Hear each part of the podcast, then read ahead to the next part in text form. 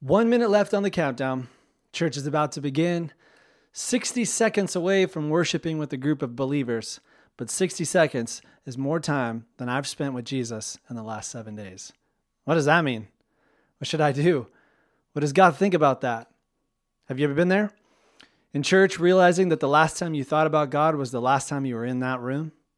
Yeah, me too. That story and more on today's episode of the Thoughts of a Dying Worship Leader podcast.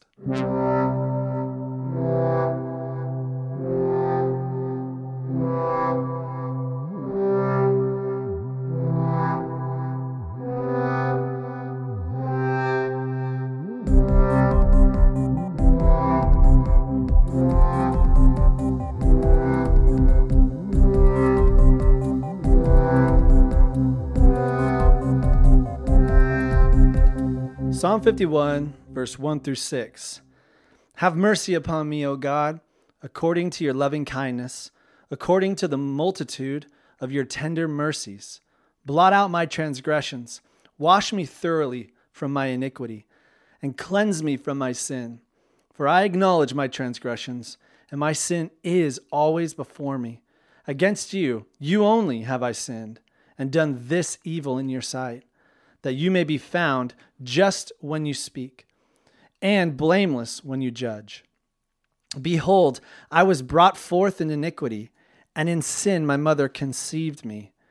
Behold, you desire truth in the inward parts, and in the hidden part you will make me to know wisdom. Yeah, that's the truth, isn't it? David says, For I acknowledge my transgressions, and my sin is ever before me. David gets it. My Bible says that, like in, in a preface in a preface to Psalm 51, it says a psalm of David when Nathan the prophet went to him after he had gone into Bathsheba. Yep, we know that story. There are a few things that come to mind when I think of David. Maybe this is the same for you. I'll try to say each in one word, okay? Shepherd, Goliath, king, Bathsheba, heart. Now, you may have more or less, but these are just the first ones that came to my mind. I wrote them down. You know, you remember that song from Sesame Street? I think it was Sesame Street. It was like, one of these things is not like the other. One of these things just doesn't belong. Well, in my list, one of those things is not like the other. And I think y'all can tell which one it is. You know, what did David mean when he said, My sin is always before me. Is he remembering it?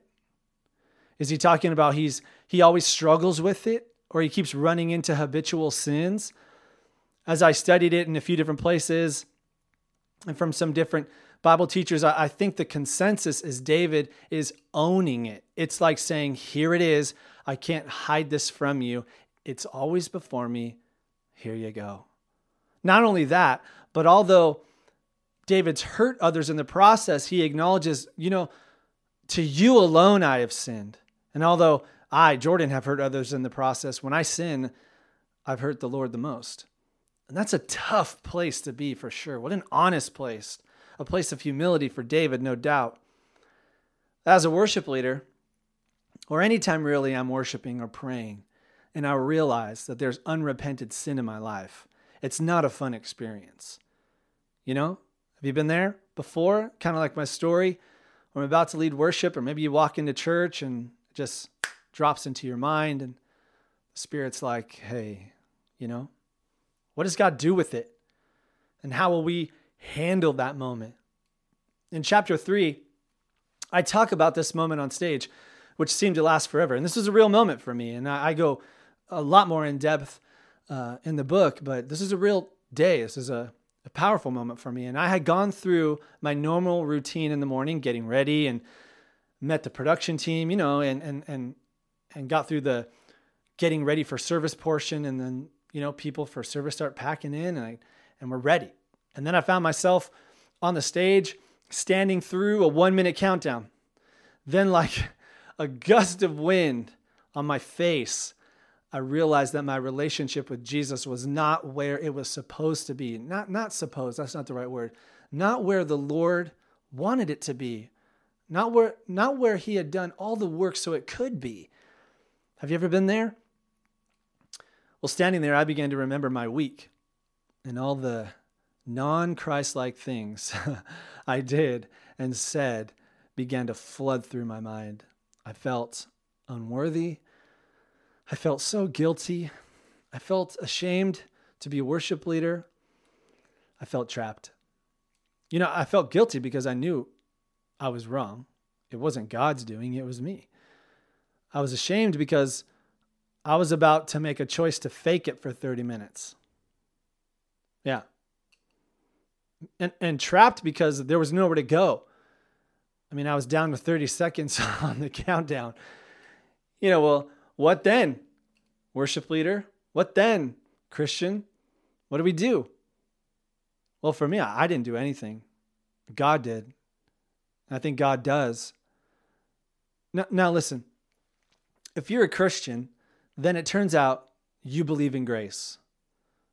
Now, grace has been thrown around a lot, just like other words from the Bible used in, in ways that maybe they don't mean or just they, they use them flippantly and you know they lose their, their weight. So I'm not saying the grace that man gets to control and determine, but grace that comes from God. Now that may sound like the answer to my sinful life is grace and and so I just ask for forgiveness and grace and that's what I did on that stage. That's not what I mean and that's not what scripture teaches. God's grace is different. First, sin is serious to God, extremely. I mean, sin is what held him on the cross. It was, it was why he came and died for our sins, so that he could take the punishment of sin, which was rightfully ours, and give us a spirit, which there was no way to get that done without the penalty for sins being paid. So sin is, is serious. It's not a game. It's, it's not something to mess around with. And Romans 6 makes it really clear. It says, you know, so should we just keep on sinning so that grace should abound? You know, ma- meaning like, well, I'll just keep on sinning and more grace will come. No, I mean, grace of God should lead you to a life of righteousness, should lead you to moments of repentance. So it's there isn't anything stronger than the grace of God, not even sin. So that's the first thing.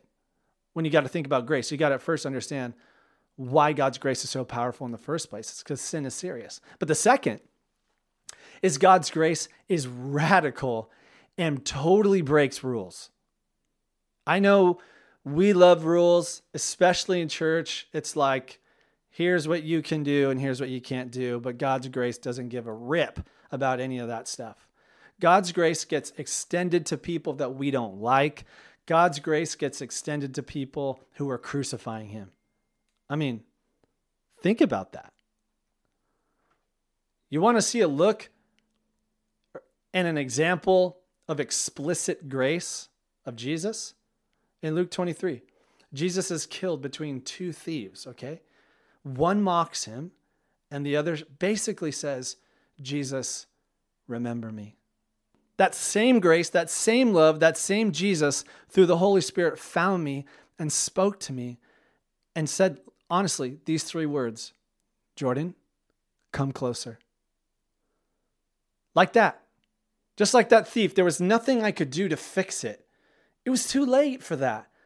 I, I had already basically spent the last seven days doing my own thing it was just raw honesty and my spirit was broken and contrite. I felt terrible. I knew it. I knew I had not spent any time with the Lord, and that's no way to have a relationship with the one who's done so much to me.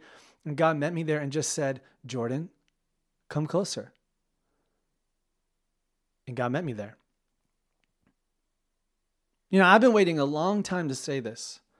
So if you're listening, I honestly hope that this is for you. God knows what you did. And even though that sin hurt people, it hurt him the most. But he loves you. Worship leader, you are not disqualified because of the mistakes you've made. Are there consequences? Absolutely. Do you need to repent of those things and come clean and start going through the process? No doubt. But Jesus wants to meet you with his grace. Repent, humble yourself, pray Psalm 51 over your life, make it your prayer. But amazing grace is the absolute best thing about God. And, and uh, Amazing Grace is the absolute best song ever. But the story of the guy behind it, John Newton, even more powerful if you know his story. I mean, he was a really bad dude, a wretch, as he says. But God is a really good God. I hope you go and read chapter 3 again and again Remind yourself of the gravity of grace. Jesus is pulling on you to live in freedom. You know, one last thing, church, this is for you and, and for me. Let's not crucify our fallen leaders anymore. Let's meet them with the forgiveness of Jesus, radical grace. Some of our pastors, worship leaders, group leaders, mentors, and everyone else, they have failed us. They're gonna fail us. Let's, let's not act so surprised when they do. Instead, let's battle the devil with forgiveness and grace. Now, do they have their own journey? Yeah. Do they need to walk down repentance and, and all of that? Absolutely. But the ultimate punch in the face to the devil, I think, is to one day see that person redeemed, restored, and renewed. I want to read a, just a portion out of page or on page 54 from chapter 3 from this chapter in Thoughts of a Dying Worship Leader. It says, The grace of God is a lot more radical than we think. So let's not create a world in which the people we listen to are the people who seem to not need God's grace. God's grace gives us our voice. God's grace is gravity. I don't have to be perfect, I just need Him. Vine and branches. I don't want to just stay in orbit around God. I want to crash down violently into all He is. Two minute countdowns are plenty of time for the voice of God to challenge and change our lives.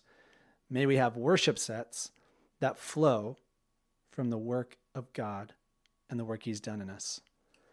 Yeah. Man, I'm, I'm so glad to know people like you and to be surrounded by great people who have shown me grace and shown me forgiveness through all the mistakes I've made. And I look forward to extending that grace and forgiveness to my friends as well. Uh, do me a favor if you're tuning into this podcast, I appreciate it so much. Go over to jordanabina.com and tell me what you think. Uh, if you've picked up Thoughts of a Dying Worship Leader, I appreciate that so much. Um, make sure you go to Amazon and review it and share it. Share the book with somebody and do me a favor, share this podcast with somebody. Maybe, maybe you know somebody who needs to hear it. That would be awesome. Um, it's been great. Uh, as we lead and grow together, Let's stand shoulder to shoulder on the front lines together because God's up to something. Let's not miss it. I'll see you there.